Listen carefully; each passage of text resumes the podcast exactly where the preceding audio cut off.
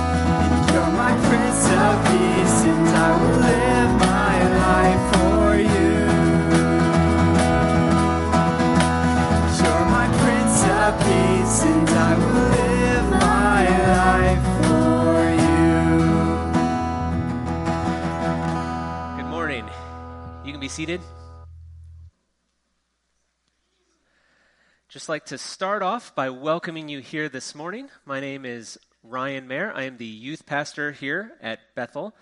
Our senior pastor this morning is actually not here. He is preaching at a church here in Sarasota called Newtown Gospel. It's actually a church that we've been working with some. One of our elders, Scott Kaufman, has been preaching there quite a bit, and he's usually down there about two times a month. And so we just are excited that he's down there. He was excited to preach, and this morning you guys get to listen to me. So hopefully you enjoy that. Just a couple of announcements I'd like to highlight. The first one is we want to invite you back next Sunday is going to be the start of our missions conference. So every year we do either renewal meetings or a missions conference. They kind of rotate. This year is our missions conference. We have Tim and Julie Brown.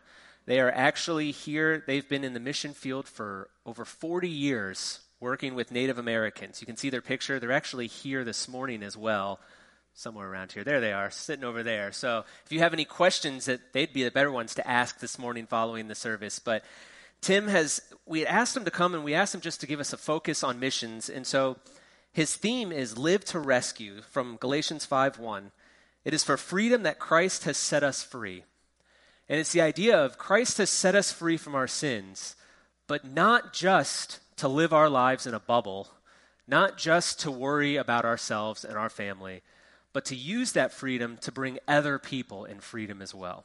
So he's going to be focusing on that. So we're going to have three sessions. We're going to have Sunday morning. He'll be bringing the message next Sunday morning. We'll have Sunday evening and then Monday evening as well. So we encourage you to mark that down.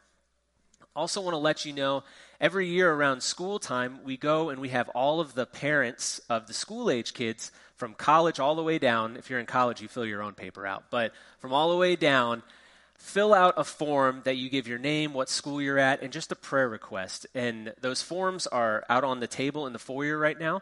When you fill those out, Jeannie will actually take those, get them all together, and then over the next number of weeks, we will be looking for people to sign up to pray for them. And I would really encourage you, one, to fill one out, but then also when the school year rolls around and we have the ability to start praying for them, to pick one. I know we pick one for each one of our children, and they have somebody's for the last year, they pray for that person. And it really draws us closer together as a family. And I know as a parent, I'd love it if somebody is praying for any one of my three kids every Sunday. So we encourage you to sign up for that. But we also I'm going to go ahead and have you stand again because we're going to go into worship one more time, and I'll pray.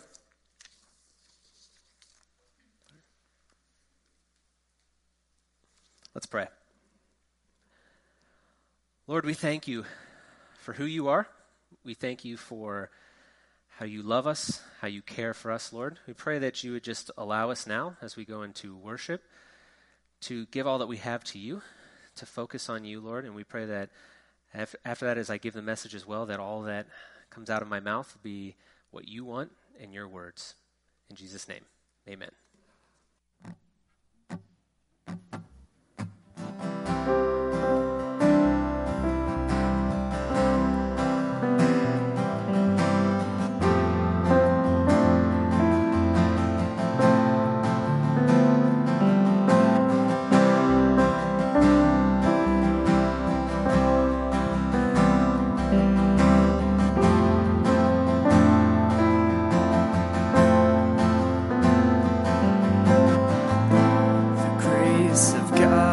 free.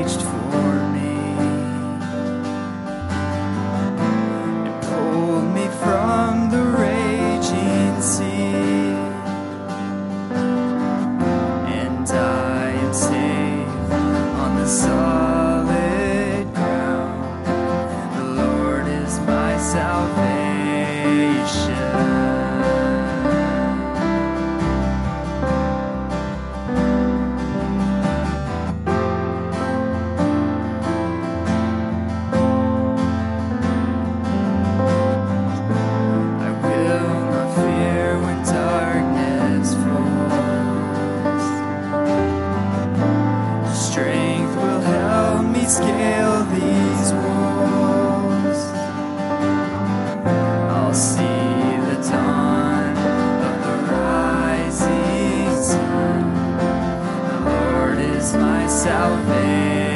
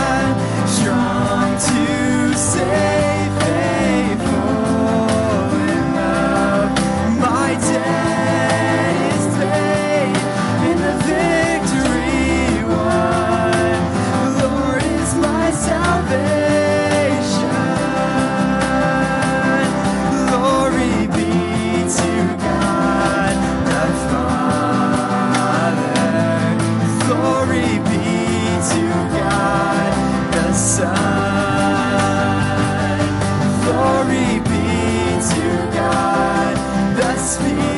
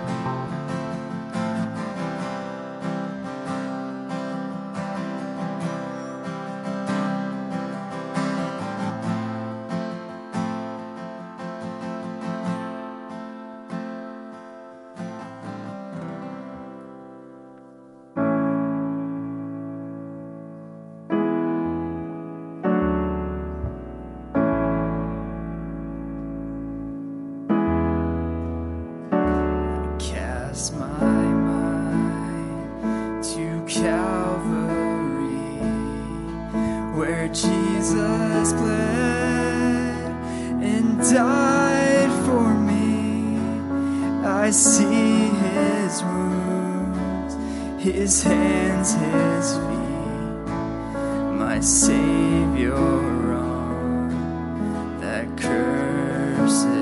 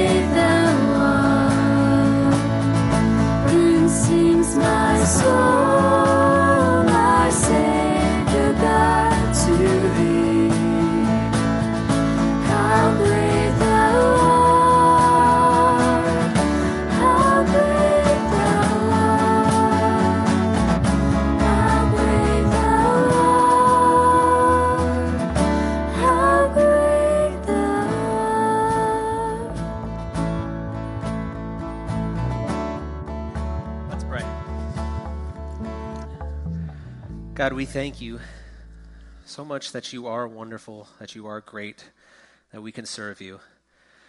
Lord, I pray that we would realize that, we would understand why we serve you and who you are, and that we would give all that we have to you. In Jesus' name, amen. You can be seated.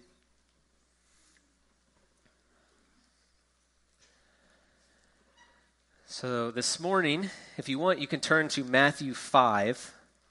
We're going to be there in a second. I titled the I have the title of my sermon is The Greatest Sermon Ever Preached. No, I'm not arrogant. I didn't do that because I think that this is going to be the greatest sermon ever preached. I would probably bet good money that this won't be the, even the greatest sermon ever preached here in Bethel. I could say that there's been some great sermons given. But this is a title that has been given to this sermon for years and years. And it's what we describe as the Sermon on the Mount. So this morning we're going to look at the first part of it. We're actually going to be looking at the first part, which is the Beatitudes. And we're going to focus on four of them this morning. And then when I preach in October, again, we're going to do the rest of them. So if you like what you hear this morning, come back in October again, and we'll hear the rest of them, the continuation. But if you have your Bible, we're going to be Matthew 5, starting in verse 1. If you don't have a Bible, you can see it. It's going to be on the screen as well. It says, Seeing the crowds, he went up on the mountain, and when he sat down, his disciples came to him. And he opened his mouth and taught them, saying, Blessed are the poor in spirit, for theirs is the kingdom of heaven. Blessed are those who mourn, for they shall be comforted. Blessed are the meek, for they shall inherit the earth. And blessed are those who hunger and thirst for righteousness, for they shall be satisfied. So, why is this called the greatest sermon ever preached? Is it just because Jesus did it and Jesus was the best preacher we've ever heard? No, I don't think that's the case because Jesus taught a whole lot. But the reason this has been called the greatest sermon ever given is because what you're going to see is this is the largest collection of Jesus' teaching on the kingdom of God. And how the kingdom of God not only looks in eternity, but looks here on earth. And we're going to see Jesus continue on. When I talk about the Beatitudes, that's just the very first part. We could spend months just going through this particular sermon. But what I want you to start off by realizing is that the people that we're going to be hearing this message, we're going to be hearing a message that completely is going to turn upside down their worldview. This sermon has also been called, this is where we get the idea of it's called the upside down kingdom. That things we do as Christians, things that we do here in the church, do not make sense to people who are not believers. They don't understand why we do certain things, they don't understand why we act certain ways. And this is going to be the first instance where Jesus starts hitting on that. And we're going to get to that in a second, but I wanted to first look at if you are in my youth group, you know there's one word I always say we have to look at context. I actually just saw a couple of youth kids mouth it. Context. I always like to first look into what in the world is happening before this. So, what we're going to see is when you read, it's Matthew 5, so there's ch- chapters 1 through 4. And in chapters 1 through 4, we see Jesus being born. We see him go out to the wilderness to be to fast and to spend time out there in prayer. It's also the time when he was tempted by Satan. Then we see him come back from the desert, and we see him call his 12 disciples. I think the, the first thing we have to realize is when you see him call his 12 disciples, that doesn't just mean from the get go there was only 12 people. There's actually quite a few. But getting into this, it says, Seeing the crowds, he went up on the mountain, and when he, dis- when he sat down, his disciples came to him. Now, when we hear the word mountain, I assume for some of us, what comes into mind is the Rockies, the Smokies. We don't necessarily think Palmer Hill is a mountain over there. That's probably the highest point we have here in Sarasota, but we don't think of it as a mountain. Well, where Jesus was teaching, they don't know the exact mountain, but they know where it was, which would have been in Galilee. Galilee doesn't really have mountains, they have hillsides. So Jesus would have gone up the side of Palmer Hill over there. Where they think the mountain was, was probably only about 300 feet high. So when you first look at it and you read that he goes up the mountain, we get this idea of he's trying to get away from the crowds. Because when we go to the mountains, it's usually to get away from people, right? You don't go up to the mountains to be in a bunch of crowds and stuff like that. You get away from them. But what we're going to see here is he's not trying to get away from the people. He's trying to get a better vantage point. So when you see it says that his disciples came to him, that word disciples, yes, talks about 12, but it is also a general word used to describe just a follower of Jesus.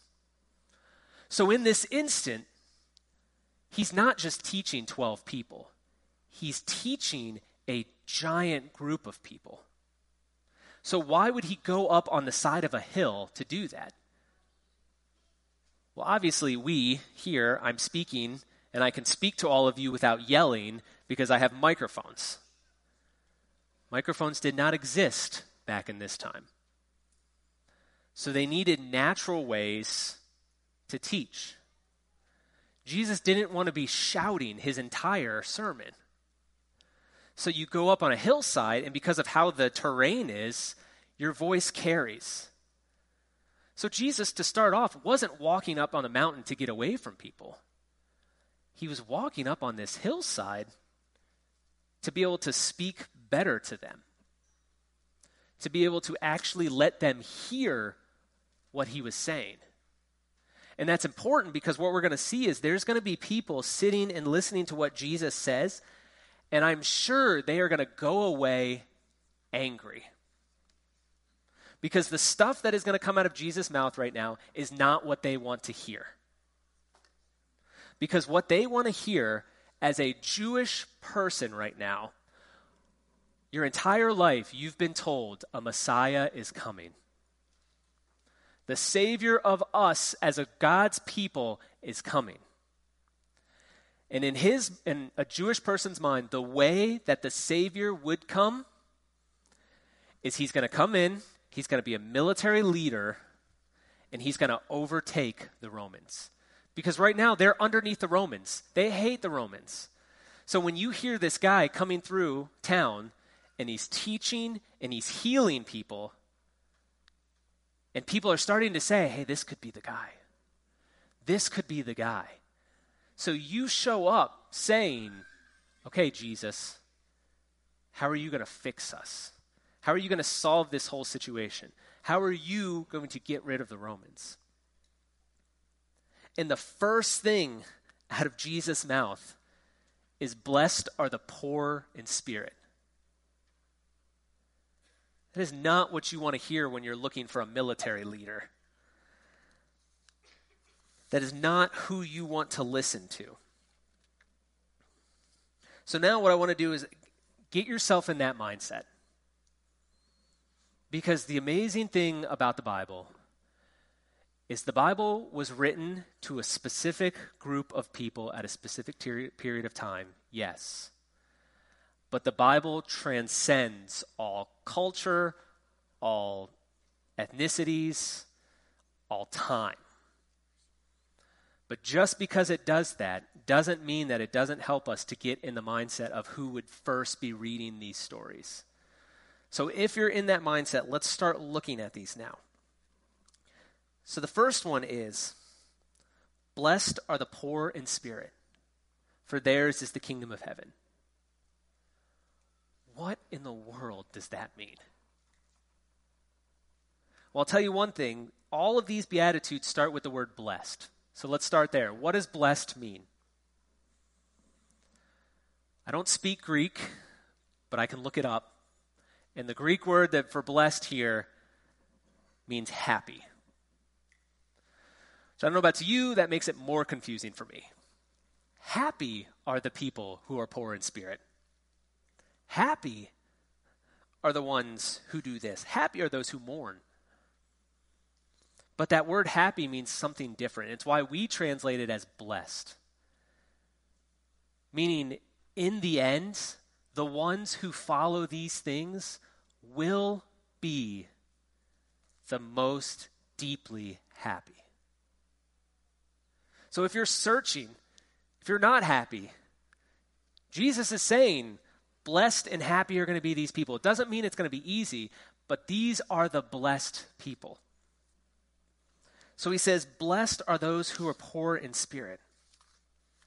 How can you be poor in spirit?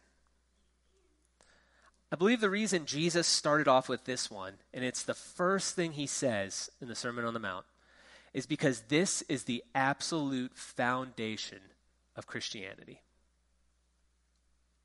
When we are poor, it means we don't have enough to buy something.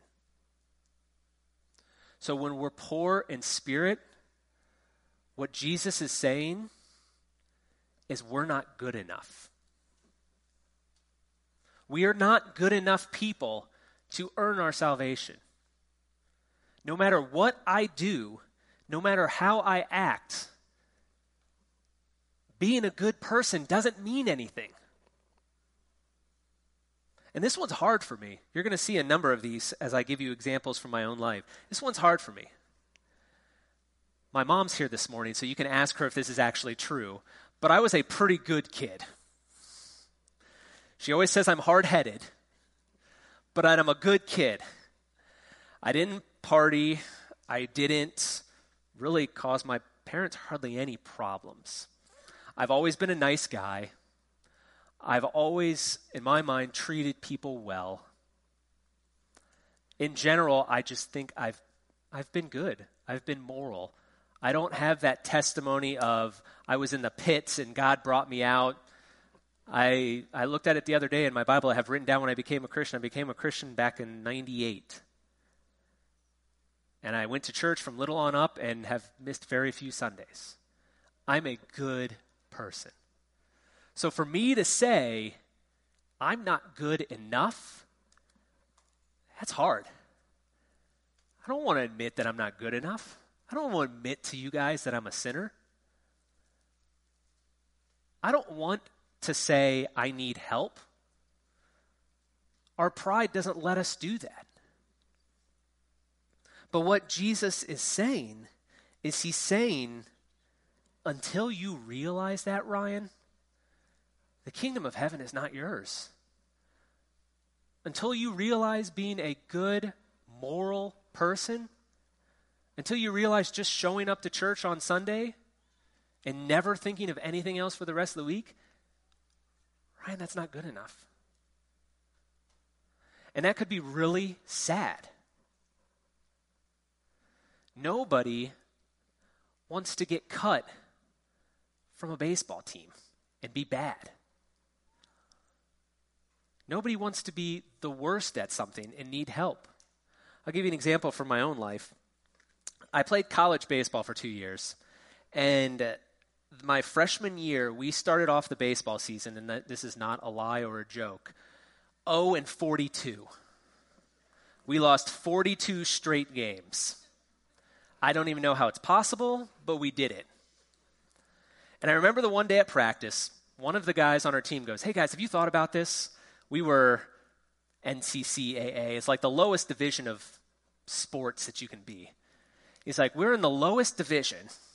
And in that division, there's regions, and we were in the worst region, and we were the worst team in that region.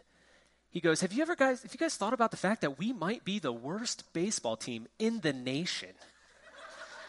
like, literally. And we all sat there and we're stretching before practice, and we all just kind of looked at each other and we're like, Sounds about right. We could be.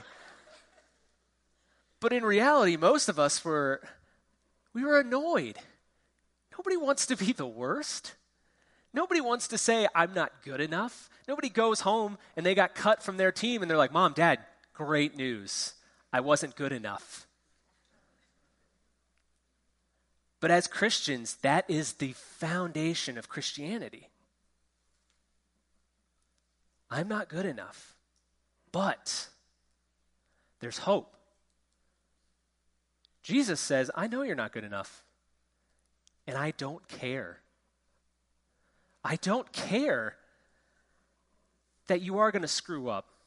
Now, it doesn't mean he doesn't hate sin. He does. But when he's saying, I don't care that you're not going to be good enough because I'm going to die for you anyways. In fact, that is my love. If we were good enough, he wouldn't have needed to die. Or if we were good enough that he'd say, okay, well, I'll die for Ryan, but I won't die for this person over here because Ryan's a good guy, him over here isn't. So that's what we have to start off with. Blessed are those who realize they're poor, who don't have enough, and who can't do it on their own. So then he moves on, and he says, Blessed are those who mourn, for they shall be comforted. Again, so, Jesus, you're saying, happy are those who are sad. Happy are those who are crying. And what we need to do is we need to look at what does it mean to mourn? And then what are they even mourning over? What they're mourning over is not, I've lost somebody in my life is not things in my bad or things in my life are going bad. Doesn't mean God doesn't comfort us in those times. He does. But that's not what he's saying people mourn over. What they mourn over is their sin. What we mourn over is the fact that we keep screwing up. But my question is do we actually do that? Again, I'll give you another example from my own life. It's easier to use my own life than to try to find other ones. So, there was an instance where, so in our family, we're trying to eat healthier, which I hate. I don't like vegetables. I don't like anything green. I, I just don't like to eat healthy. But I try. And so the one night, Carrie had left some soup for me. The youth groups heard this story, but she left some soup for me. And she's like, hey, that's for dinner. I'm like, okay, great. I didn't want to eat healthy soup. So I decided I was going to go to Chick fil A, got Chick fil A, ate it, made sure I got rid of all the evidence for when she came home from work. And then laying in bed, she's sitting there and we're just talking about different stuff. And I'm just like, hey, the soup was good. And she can read me, so she sits there and she just kind of stares at me for a second.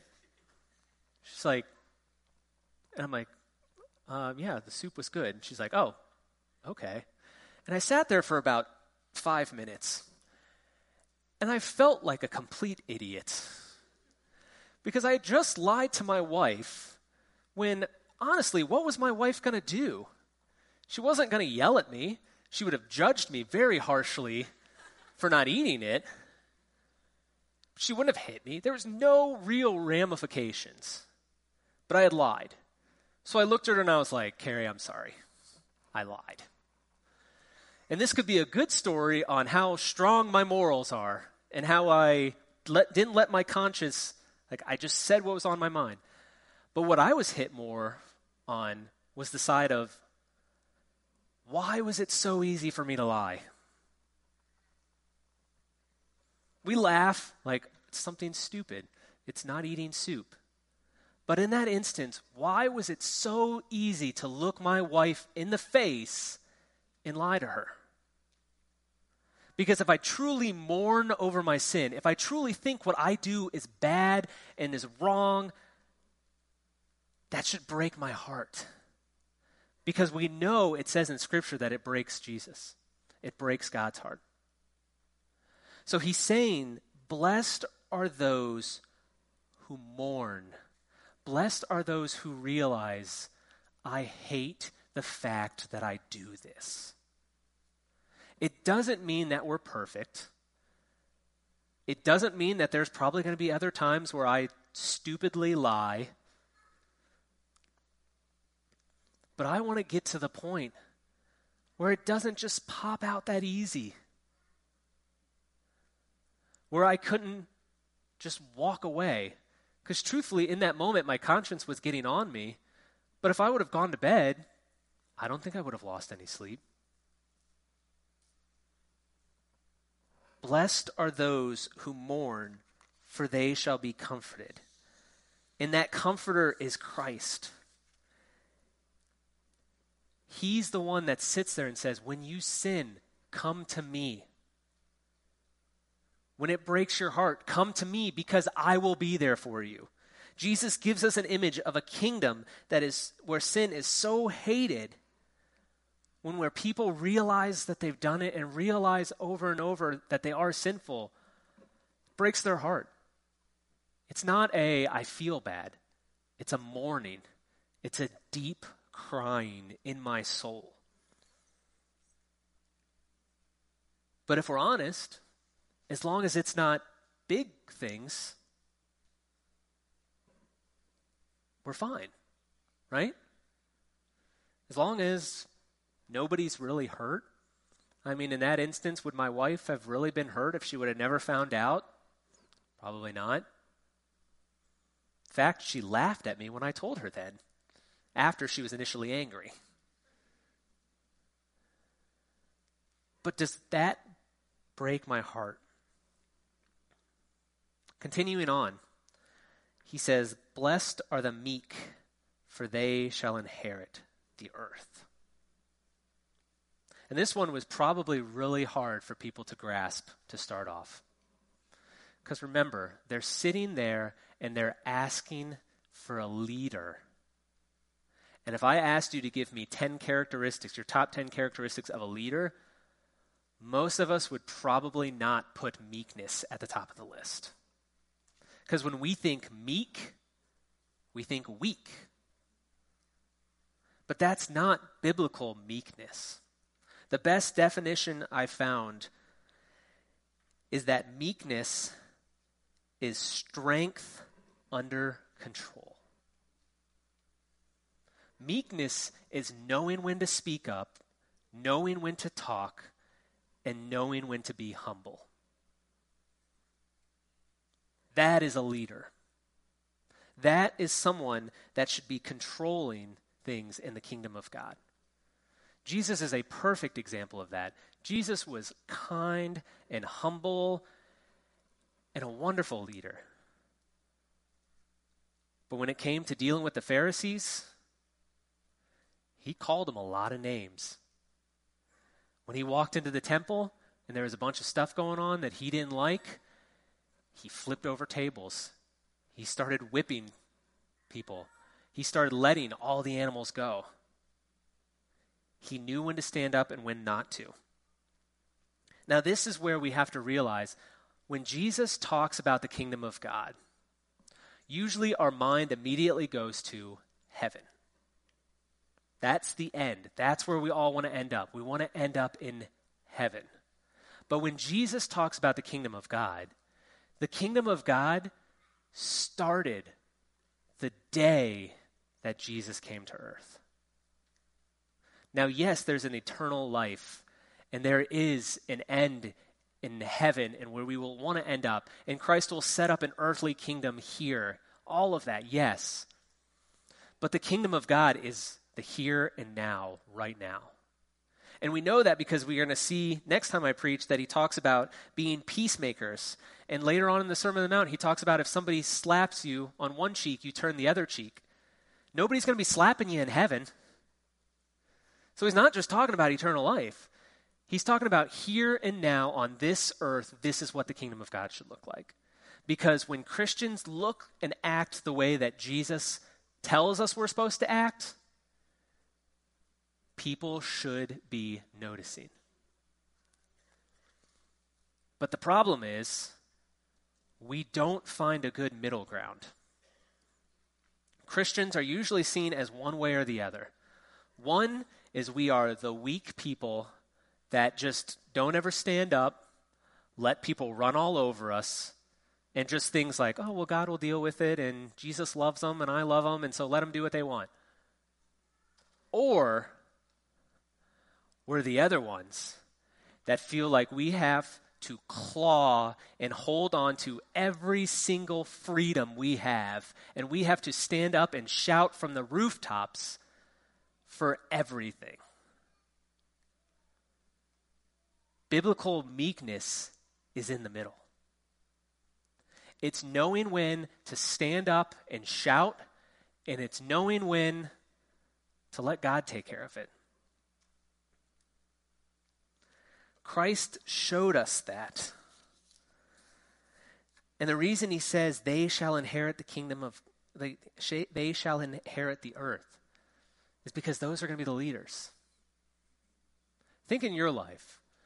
You have that one person that may not talk a whole lot, may not be the first one to speak up, but when you're in a group and they start talking, everybody gets quiet. Not because they're angry, not because the person's an idiot, but they get quiet because there's this level of respect for them that people know hey, if he speaks up, I better listen. He's not going to say something every time, so when he speaks up, we got to follow. That is meekness. Strength under control. And again, when people didn't know exactly what Jesus was saying, I'm sure there was people that walked away and were like, it's just another crazy religious guy. This is not who we want. It's just another rabbi. These guys are all going to talk, but they're not the ones that are going to actually save us. They're not the ones that are going to get rid of the Romans. And the last one Blessed are those who hunger and thirst for righteousness, for they shall be satisfied. Now, I think most of us know what hunger and thirst is. But we have to envision true hunger and thirst. This is not another example in my household since we're trying to eat healthy. My kids don't enjoy it a, whole lot either. And we actually had someone over the other night, and my kids didn't want to eat their dinner, and so we told them, hey, that's fine, you don't have to eat it, but that's your dinner. And so the rest of the night, they kept walking out going, Mom, Dad, we are starving. We are so hungry. I'm sorry. I'm sorry. Like, just, I've learned my lesson. Just let me eat. So I was like, okay. We had quinoa. So I was like, I'll go warm up some quinoa for you. Well, you guys know they're not that hungry. I warmed it up and I stuck it down in each in front of each one of them, and they all were just like, "No, it's okay. Take it back. Take it back." This is not true hunger and thirst.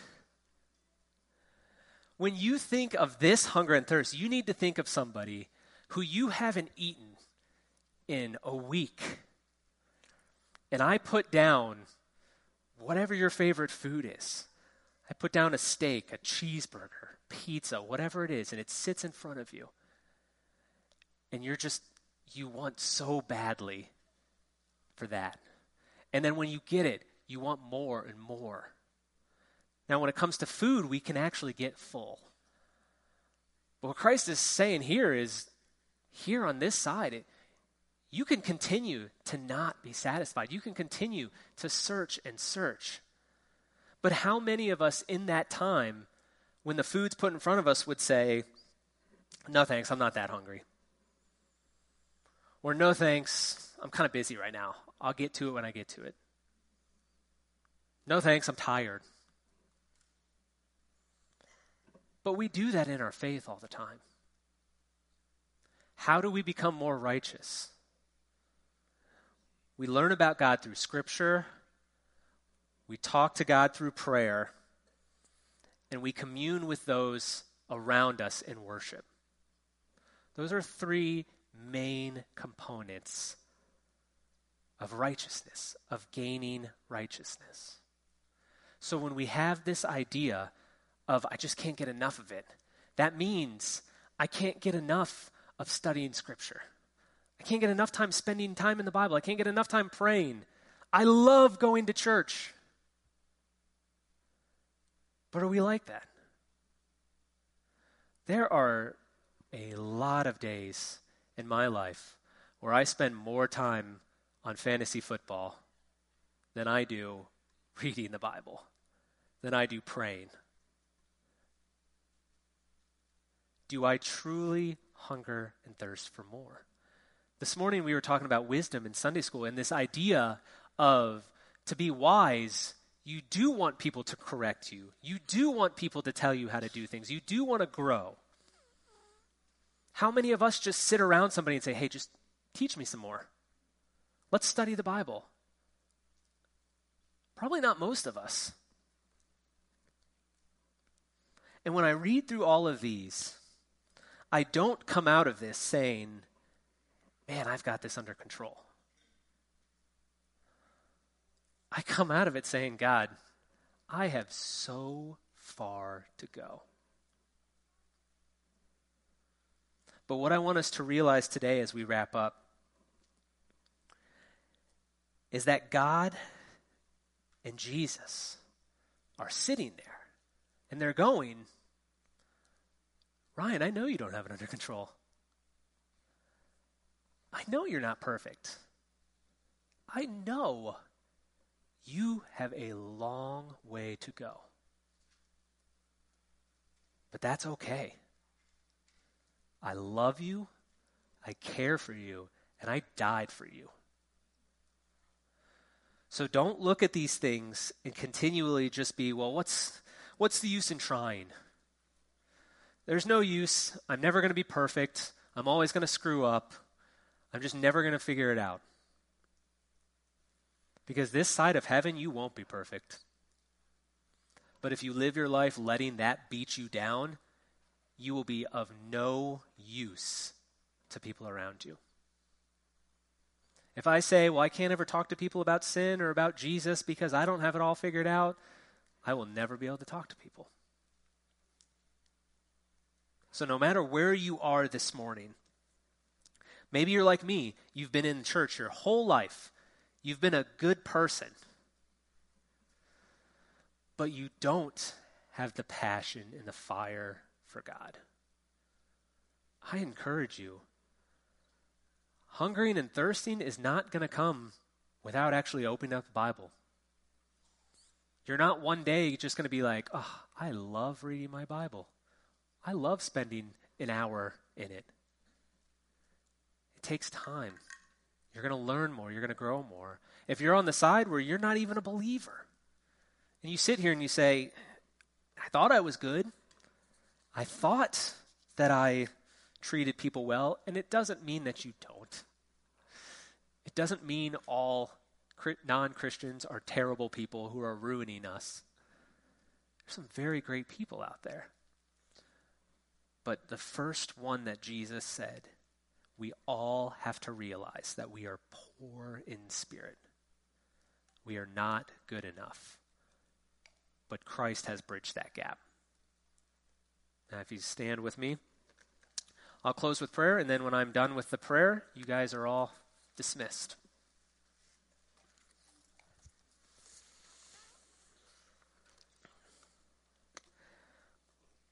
Dear God, Lord, we thank you so much that even though we are sinners, even though we've fallen short, even though we aren't good enough, that you love and care for us. That even when I screw up, whether big things, little things, or in between, that you have shown us what we need to look like in this kingdom. Or that you've shown us these are not just things that we can pick and choose what we want, but that these are commands from you. So I pray that as we walk out this morning, that we would remember that, that we would grow, and that we would love and care for you, God. In Jesus' name. Amen.